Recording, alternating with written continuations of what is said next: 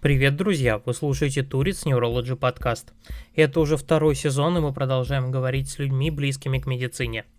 В этот раз в гостях Туриц Neurology подкаст врач-невролог клиники Чайка в Кунцево, клиники Амед Клиник, сотрудник кафедры нервных болезней нейрохирургии первого МГМУ имени Ивана Михайловича Сеченова Надежда Ковальчук.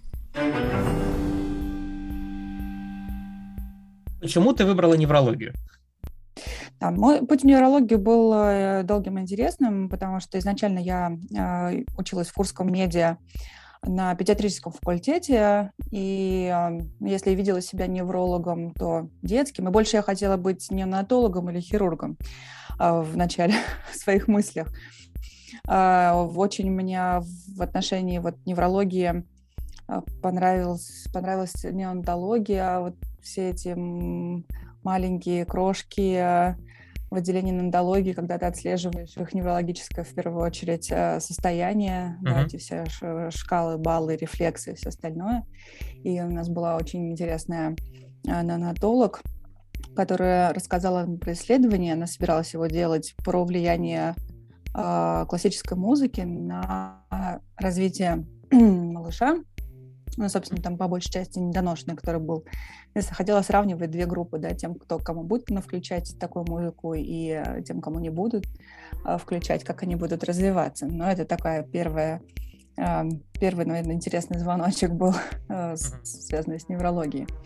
А когда я переехала в Москву и поступала в Сеченовский университет, я выбирала кафедру из неврологии, исходя из того, чтобы в ординатуру а, в, на кафедру неврологии Иерусалима. Но пока я была в декрете, я ушла в декрет, а, благополучно детское отделение перенесли в, другое, в другое здание, прикрепили к кафедре педиатрии, и а, мне туда уже хода не было.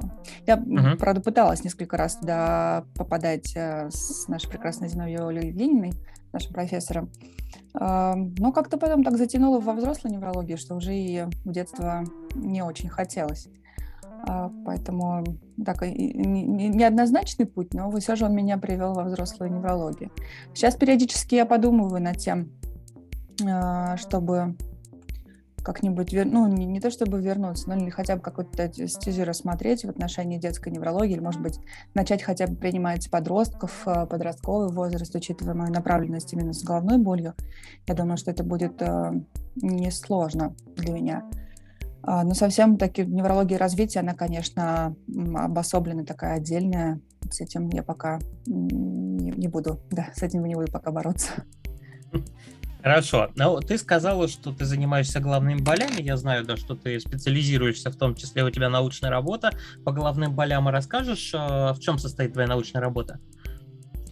Да, научная работа, я надеюсь, что а, какие-то результаты от нее уже есть, да, несколько есть статей, а, есть совместные статьи с, с коллегами по поводу э, моей работы. А работа посвящена, собственно, приверженности, то есть соблюдению пациентами назначения врача.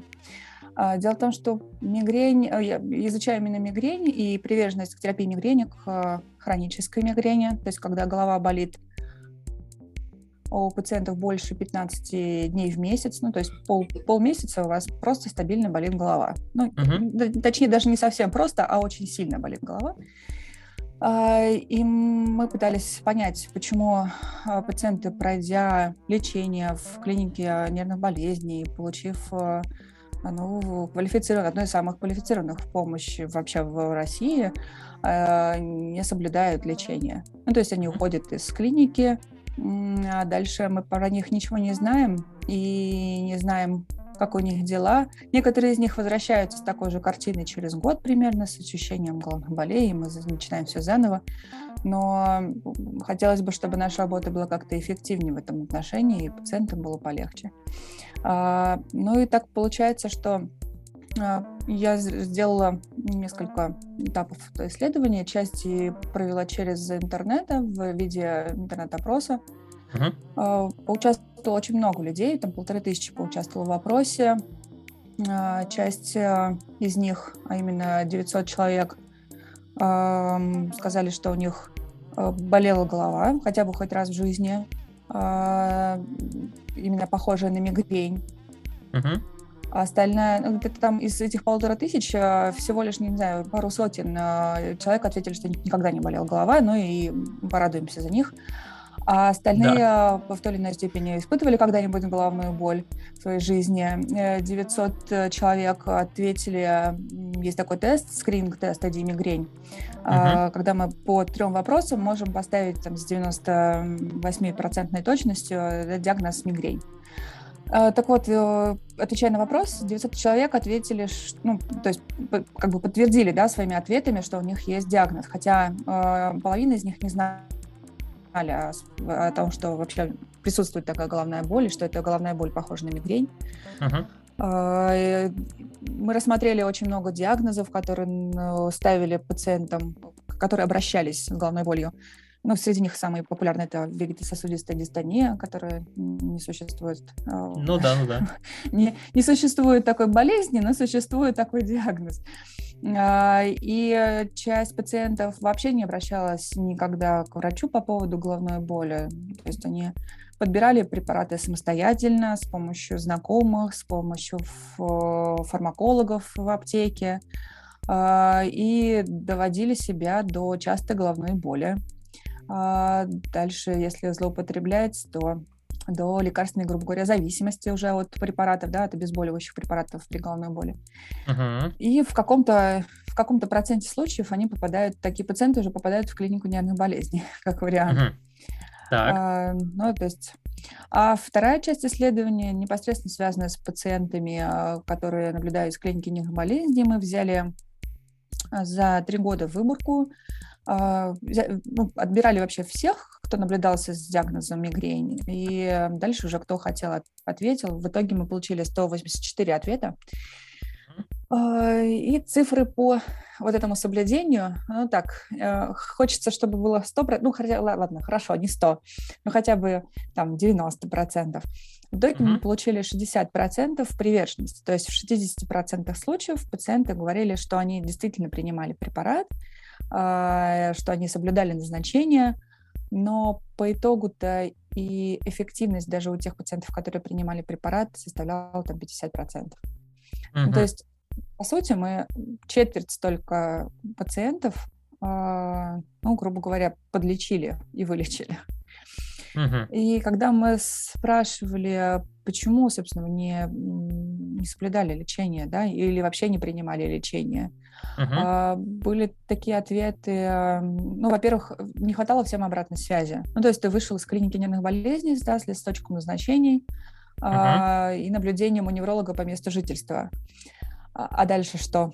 Ну, то есть, исходя из той теории, что как бы невролог по месту жительства уже лечил, и что-то пошло не так, и этот uh-huh. пациент приехал в клинику нервных болезней, а, ну, то есть идти к тому же неврологу, наверное, ему уже не, не, не очень не хотелось бы. Uh-huh. Это первое. Второе, даже если они пойдут, действительно дойдут до невролога по месту жительства, э, не факт, что он им разъяснит э, действительно все так, как должно быть, и как, э, как, как задумал врач клиники нервных болезней. Uh-huh. А, и, ну, то есть тут много всяких, да, таких э, препонов в отношении обратной связи с пациентами. А, в-третьих, они пугаются, начиная прием, к примеру, антидепрессантов, да, и ощущая какие-то побочные эффекты, они просто пугаются их принимать дальше, и, и все, на этом тоже все затухает. А, ну, по сути, вот такие больше организационные вопросы в отношении лечения, потому что органи... ну, то есть рассказать пациенту в клинике о том, как это должно быть, мы можем. И это можно в виде брошюр каких-нибудь выпустить, даже если это сложно делать врачам непосредственно, да, потому что нагрузка у них большая, а, то а, на месте, да, с, обучить там дополнительно врачей э, в регионах это все очень сложно. Обуч, обучаемость еще персонала, да, врачей. Потому что вот в последнее время очень много у нас всяких циклов и на кафедре нервных болезней университета, Сеченского университета, и э, клиника головной боли запускает много курсов для повышения квалификации докторов. И mm-hmm. это здорово, и они, мне нравится, что они прицельно, ну, как бы они отбирают тех э, врачей, по большей части из регионов.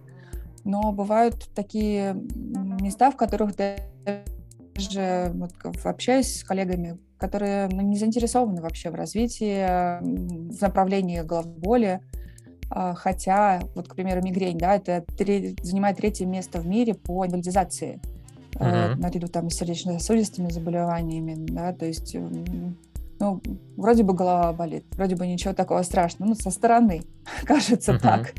А все не так просто, потому что пациенты действительно очень сильно дезадаптированы во время головной боли и снижается работоспособность. Но я бы даже вот про, не люблю вот этот вопрос про работоспособность и про экономическую выгоду для государства. Ну, да. про, больше, больше вопрос про, в принципе, про жизнь, э, про то, что человеку трудно, э, трудно жить, когда у тебя слишком сильно болит голова или вообще, uh-huh. когда она болит. Э, и хотелось бы вот этот момент полечить да, помочь человеку. Угу. Ну, ты рассказала такие действительно интересные вещи, которые так не мог, перспективно могут отклонить нас от темы разговора, да, и начиная с того, что э, приверженность лечению вопрос достаточно сложный. Вот, например, я работаю с ассистентом, у меня мой ассистент Геннадий, потрясающий ассистент, соответственно, он периодически обзванивает моих пациентов для того, чтобы мы отследили, что с ними происходит, и надо сказать, достаточно большое количество обратной связи мы получаем в виде, а вы знаете, я еще не приступал к лечению. Вот, собственно, поэтому это такая достаточно не слабенькая проблема, не говоря уж о том, что действительно неврологи, которые, например, ну, тут, скажем, в общем, врачи, э, наша с тобой неврологическая история, это скорее мы знаем, да, вот это вот противостояние неврологов старой и новой школы относительно того, что там остеохондроз или неспецифическая боль в спине, да, и вот эта вот история и с головными болями, в том числе ВСД mm-hmm. или это мигрень, вот, э, собственно, это такая большая проблемам. Но, но давай, э, собственно, ближе к основной теме разговора, если вот приближаться. А, часто бывает, что пациенты, приходя на прием к неврологу, говорят о том, что вы знаете, у меня такая сильная головная боль, это мигрень. Но мы же с тобой знаем, что это не всегда мигрень. Так вот, что такое мигрень? А что такое мигрень? Да? Ну, у нас есть критерии, э, критерии, собственно, мигрени. А, помимо сильной интенсивной головной боли, ну, часто пациенты э, думают, тут, знаешь, у меня, на меня наоборот больше появляются попадаются пациенты, которые не знают о том, что у них мигрень. Mm. А, и вот такие приходят. И, и у них есть, ну, я просто расскажу, да, такое представление о том, что это односторонняя головная боль, да, uh-huh. вот где-то, где-то она так витает в воздухе, о том, что с одной стороны только голова может болеть. А, и по, по критериям, да, тошнота, рвота, может быть, а, нарушение усиление головной боли при физической активности, а, это один из критерий мигрени. Но а, по сути своей мигрени это такое вообще комплексное комплексная проблема внутри головы, затрагивающая мозг, да, нервы, тараничный нерв, в частности, сосуды, а, и в зависимости, ну и, поэтому до конца еще там не, не с подфизиологией до конца непонятно. У нас там долго-долго была сосудистая теория возникновения головной боли, да, при мигрени. Но потихоньку от этого уходим, постепенно потихоньку уходим. А, и ищем какие-то новые пути. Э, тем же самым обусловленное количество препаратов для профилактики мигрени, да, потому что часть uh-huh. из них мы так просто э, опытным путем э, понимали наши коллеги, что этот тот или иной препарат действует. Вот. Поэтому вот мигрень, это я бы назвала, честно говоря, это заболеванием головного мозга по большей части. Uh-huh это страшно, наверное, звучит. Проще назвать это просто головной болью, нежели заболеванием головного мозга. А, но если в неврологии, к примеру... В неврологии да. мало какие заболевания звучат не страшно на самом деле. Кроме боли в спине, Согласна. наверное, какой-нибудь простой ну, головной да. боли напряжения, все остальное на самом деле звучит страшновато. Все остальное звучит страшно, да. А, поэтому а, и это подкрепляет еще, да, к примеру, наличие ауры некоторых пациентов, uh-huh. про, да, потому что аура сама по себе является как раз-таки электрическим, грубо говоря, разрядом, который проходит по коре головного мозга, затрагивая определенные участки и вызывая а, определенные э, фенонимы. Нам, например, там зрительные э, какие-нибудь искры, вспышки, которые ощущают, ну, видят пациента, uh-huh. э, или обонятельные, если это затрагивается обонятельная зона коры головного uh-huh. мозга. То есть всякие, всякие разные вещи происходят. А, поэтому и сила головной боли, мы же понимаем, что как, э, когда мы спрашиваем да, пациента, мы же просим их оценить по визуальной аналоговой шкале. Да? Uh-huh. И часто вопрос такой, а, а как это сильно? И когда начинаешь говорить, вот какая у вас была вообще сильная, да, самая сильная боль в вашей жизни. Потому что у нас же разный порог какой чувствительности, да, центральной сенситивизации в отношении боли. Для ну, кого-то да. боль э, ну, очень, ну, то есть сравнить боль у тебя и у меня, я думаю, что все равно у нас какие-то разные пороги будут болевые. Ну, Возможно, ты знаешь, а может, нет. Ты, ты знаешь, в визу, визуально-аналоговой шкале я обычно предлагаю людям 10 баллов, это такая сильная боль, что проще совершить самоубийство, чем ее терпеть. Ну, ну да, ну, знаешь, э, по- по-разному бывает, ответы всякие разные бывают. Ну, это да.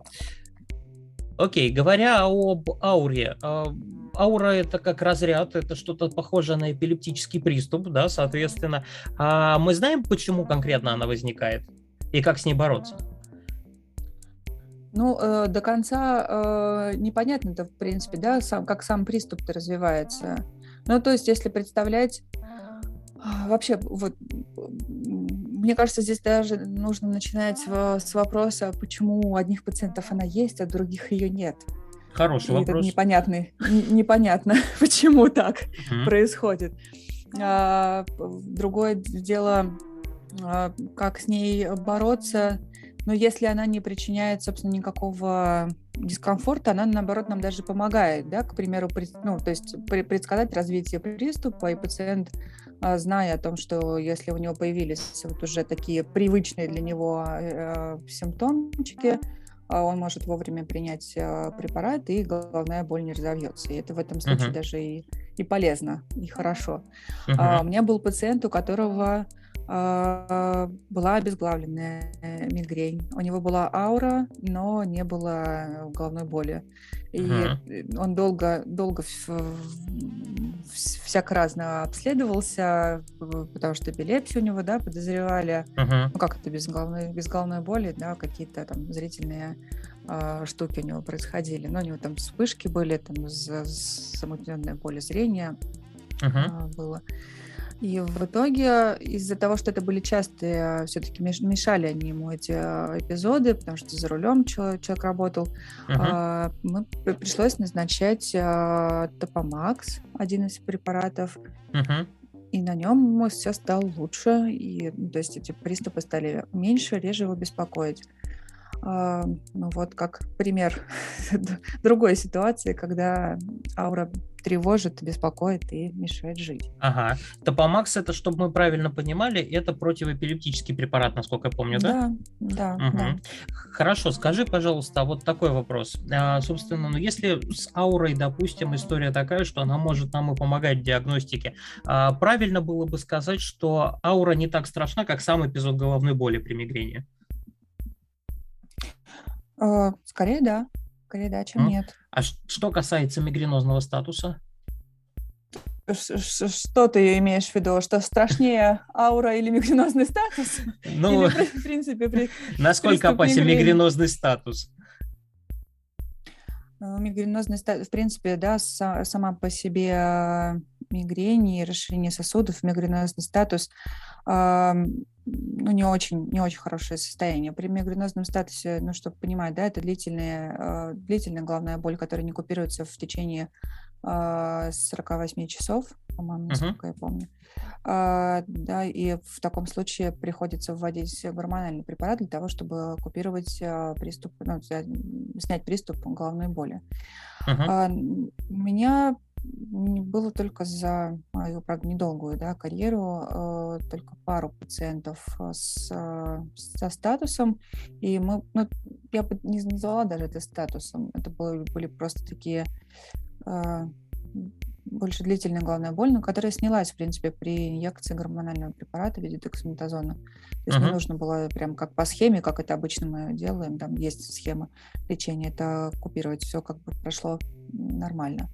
Uh-huh. А, поэтому вот как сам вот статус, какой он был в чистом виде, я не видела и пока. И вот, но думаю, что это все ничем хорошим для пациента не заканчивается. В любом случае такая сильная головная боль, это долго терпеть, и это изматывает, и много причиняет нехороших ощущений. Хорошо, ну, собственно, как сейчас мы лечим мигрень преимущественно? Ну, э, на данный момент для эпизодической мигрени у нас э, есть все, все такие давно использованные препараты, испытанные препараты. Начинаем всегда с НПВС, э, пробуем, да, обычные нестероидные противовоспалительные препараты. Э, есть класс э, триптанов, суматриптаны к определенным рецепторам, да, PHT1 рецепторам. И э, последнее время а, есть еще, ну, у нас, его нет, ласмедитан, препарат, который а, более направлен на те же рецепторы, как и триптаны, но а, меньше имеет а, кардио, э, ну, сосудистых рисков. Потому что триптаны мы не назначаем пациентам, у которых а, есть ишемическая болезнь сердца или которые перенесли инсульт. Uh-huh. А ласмедитан по своим, ну, по своим свойствам не оказывает, ну, не оказывает меньше влияния на сердечно-сосудистую систему, ну, и в этом можно будет назначать. Но, насколько я знаю, у нас, по-моему, в стране пока его еще не, не сертифицировали, поэтому uh-huh пока мы обходимся без него, обходимся только. А что касается профилактического лечения, то за последние там, даже два года мы а, в России лечение наконец такое до нас дошло. В 2019 году у нас в сентябре 2019 а, были зарегистрированы два препарата моноклональные антитела. Ну, то есть э, до этого мы долго лечили неспецифическими больше препаратами в виде антиконвульсантов, э, бета-блокаторов, э, антидепрессантов, хроническую да, головную боль. А у нас в 2019 году зарегистрировали два препарата к рецепторам и к самому веществу. Такой есть CGRP белок. Uh-huh. Нашли нашли его взаимосвязь между э, развитием приступа мигрени э, и, собственно, один из препаратов блокирует сам белок э, uh-huh. CGRP, э, чтобы он не прикреплялся к, к рецепторам, грубо говоря, а второй, наоборот, блокирует рецептор. Ну, мы их используем, uh-huh. соответственно, по отдельности все между собой. Они показывают uh-huh. очень хорошие результаты в отношении терапии превращения, перехода из хронической мигрени в эпизодическую. Uh-huh. Пациентам они нравятся. Но так же, как и в любой э, профилактике, ну, кому-то подходит один, кому-то другой, а кому-то, к сожалению, не, и не первый, и не второй не подходит. Но единственное, что терапия это все все-таки тоже длительная. И uh-huh. Эти, эти два препарата мы делаем как первые три инъекции, смотрим, в принципе, на эффект, если он хоть какой-нибудь. А uh-huh. как, каким-нибудь мы его называем, если количество дней с головной боли уменьшает на, на 15%, ну, то есть из, uh-huh. рассчитывая по дневнику головной боли. Uh-huh. Если э, препараты оцениваются как эффективны, мы продолжаем дальше, также следя за дневником головной боли. Но вот в этот важный момент о том, что это все-таки тоже лечение такое длительное, потому что, к сожалению, при, прилетали мне такие фразы как от пациентов, от врачей о том, что это прививка от мигрени. Uh-huh. А, и тут становится, опять же, про приверженность, грустно-грустно становится, потому что а, врач, сказавший, что есть прививка от мигрени, сделавший такую одну инъекцию, а, сразу становится врагом, в принципе, этого препарата, потому что и пациентов в том числе, потому что наверняка ожидания пациента не оправдаются. Одной, а, да. И, да. А, и получится так, что мы потеряем, э, по сути, пациента, которому могли помочь. Угу. А, вот. Несколько раз я просто слышала эту историю про прививку от мигрени. Но тут, к сожалению, Вакцина, еще нужно... Прививка. Но тут, к сожалению, еще нужно отметить, что она не бесплатная, к сожалению, на данный момент. Эм, Да, да. А ск- скажи мне, пожалуйста, а ты непосредственно проводишь эти инъекции? Да, конечно. И, и одним и другим препаратом, да, это угу. Эрнумаб и фреманезумаб, два препарата, которые используются. А, и можно эти, эти препараты, в принципе, можно при, приобретать по рецепту врача и делать там инъекцию самостоятельно один раз в месяц. Но mm-hmm. все же я рекомендую не полениться и прийти к доктору, потому что там ну, ни, никакой разницы, по сути, в, в приеме, да, в цене не будет. Но зато можно будет обсудить с доктором какие-то моменты по лечению. Ну uh-huh. и, в принципе, я стараюсь всегда делать э, инъекцию сама, да, это хотя бы, это как бы сестринская, да, больше обязанность делать инъекции, но пациенту спокойнее и приятнее, когда доктор позаботился о нем, сделал инъекцию, и все хорошо сразу становится получше, так поспокойнее. Угу. Ну, чтобы людей особо не пугать, она же подкожная, да, соответственно, ничего там особенно страшного да, нет? Да, там, там предзаполненный шприц идет, там, да, ну, она, она просто, в принципе, рассчитана на то, что пациенты в дальнейшем будут как бы сами это себе делать, да, то есть угу. доктор делает назначение, выдает рецепт, а, и пациент делает самостоятельно инъекцию. Ну, там предзаполненный шприц, а, небольшая там иголочка, и делается в э, предплечье или, в, точнее, в плечо или в бедро инъекция. Угу. Она безболезненная, из каких-то побочных эффектов, ну, может быть, какая-то небольшая болезненность оставаться в течение суток. И, ну, это, ну, да. У меня не это... было таких, таких реакций у пациентов ни одного. Ну да, учитывая, что это моноклональные антитела, они же, в принципе, узкоспециализированы, и, соответственно, никаких существенных эффектов вызывать-то не должны. Ну да. Ага, ну хорошо. А, скажи мне, пожалуйста, а вот когда, скажем, а, мигрень беспокоит а, человека беременного, женщину беременную, ей можно дать такое лечение или там что-то прям совсем отдельное? Нет, к сожалению, нет. При беременности у нас ни один метод профилактики не, не разрешен uh-huh. от слова совсем. Вообще беременные, беременные женщины – это отдельная такая, отдельная моя боль, потому что ну, мы мало чем можем помочь во время беременности при головной боли. Ну, то есть uh-huh. есть парацетамол, да, который разрешен в, во, время всей беременности. Есть uh-huh. нурофен, который разрешен только во втором триместре. Uh-huh. А, и все на этом. А оффлейбл мы иногда совет, можем разрешить пациентке принимать суматриптан, если там действительно тяжелая мигрень, потому uh-huh. что по суматриптану есть э, больше всего рекомен... ну, каких-то исследований, да, там, ретроспективных, uh-huh. а, потому что иногда не выдерживали э, беременные э, с мигренью и принимали его самостоятельно. И не, не было выявлено никаких патологические да, реакции в отношении плода там, или ведения беременности. Вроде бы все было хорошо. Поэтому uh-huh. некоторым пациенткам разрешаем. А, также из э, немедикаментозных есть такой аппарат э, стимуля... нейростимуляции тройничного нерва, первый вид тройничного нерва, цефали он называется у нас в России, uh-huh. продается.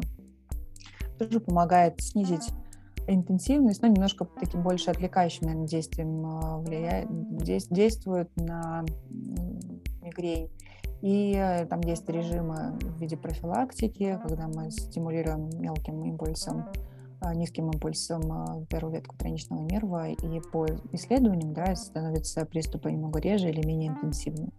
Чем mm-hmm. тоже можно помочь беременным пациентка.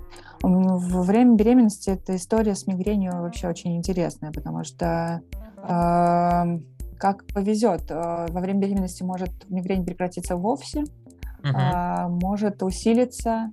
У меня была одна пациентка, которая, у которой только во время беременности возникла мигрень, и после разрешения uh-huh. беременности все прошло. На что она мне, и причем эти приступы были очень интенсивные, а на что она мне сказала, я больше никогда не буду беременеть, потому что это какое-то убийство просто. Понятно. А, вот, да, это такая грустная история в отношении и беременности. Угу. А вообще, вот я знаю, что ты еще работаешь в том числе в целом с беременными, да, соответственно. Вообще их лечить тяжело? Ну да, я работаю просто в клинике, которая более, по большей части специализируется на ведении беременности. Ну, смотри, на, на самом деле ну, то ли мне так, э, не знаю, везет, не везет. А, сейчас очень осознанно подходят, в принципе, к беременности, стараются до, собственно, самого этого процесса как бы пройти какой-то чекап, да, выявить какие-то заболевания, с, чтобы, ну, не дай бог, это все не, все не возникло во время беременности. Uh-huh. А, мы же, чем, собственно, такая настороженность, да, во время беременности, мы же отвечаем просто уже за жизнь двоих, и это а, ну, более, наиболее ответственно, еще более тревожно, я бы так сказала. А, знаешь, не сказать, что я там вот какое-то сверх какое-то лечение, Зачастую приходят пациентки с, с жалобами на боли в пояснице, в грудном отделе позвоночника. Но все это по большей части связано с нарушением вот, да, да, движения статики позвоночника, да, uh-huh. да, э, кинезии всяких разных штук. Uh-huh. Языка, ребенок растет, увеличивается вес плода, увеличивается э, лордоз, да, а, в поясничном отделе позвоночника, и могут возникать всякие разные болевые симптомчики. Uh-huh. Все остальное, ну, не могу сказать, что случалось что-то такое сверх, ну, выходящее за какие-то рамки, из-за чего можно было там переживать и тревожиться.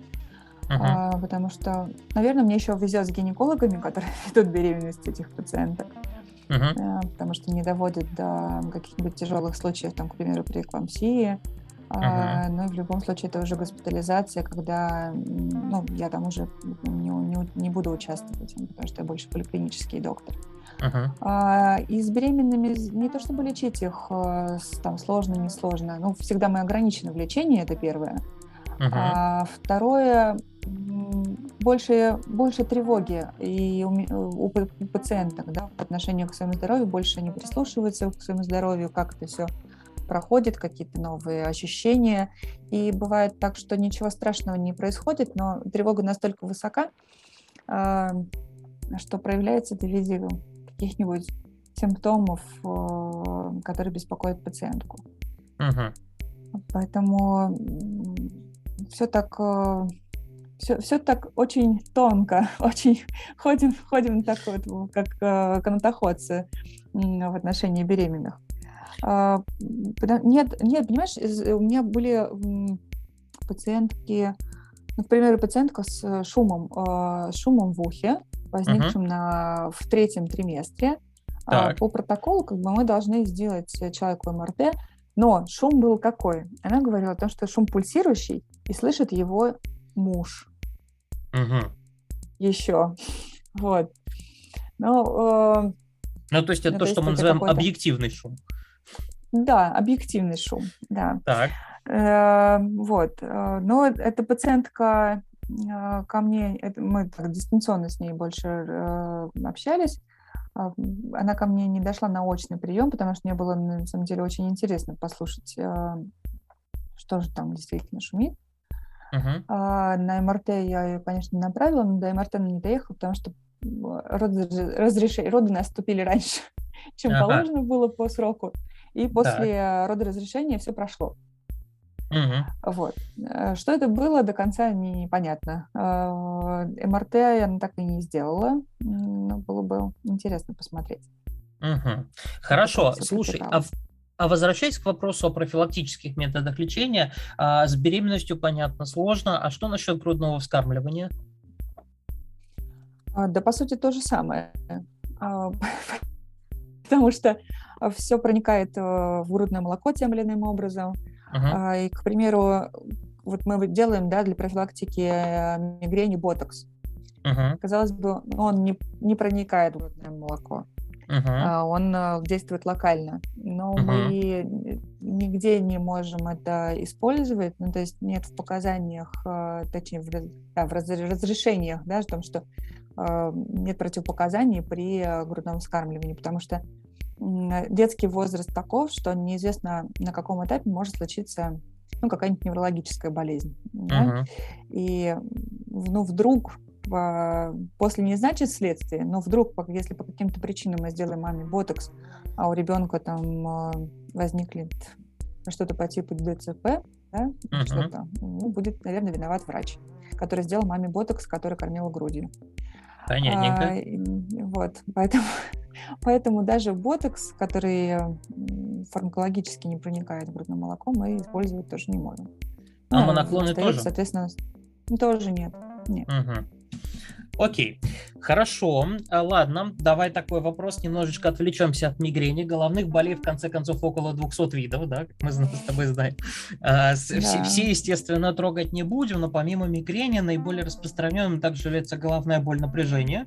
Да, соответственно, это ну, самая простая головная боль, которую плюс-минус испытывают все.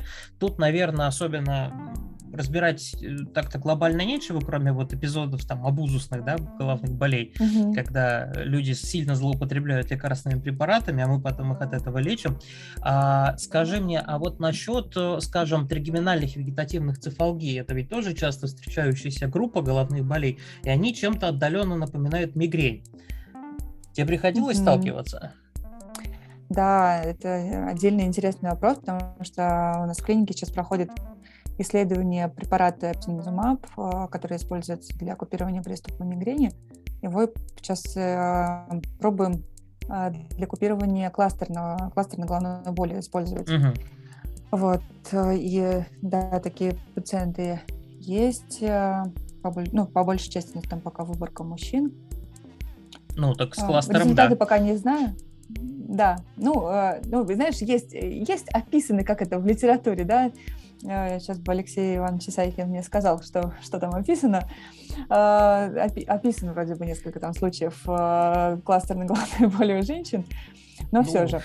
А, да, а, про, про мужчин, а, про кластерную головную боль, да, очень интенсивная головная боль, которая будет по ночам, это суицидальная головная боль, как ее называют зачастую, и приступы бывают по длительности разные, то есть в течение, может быть, в течение недели каждую ночь будет пациента, может еще добавляться и днем.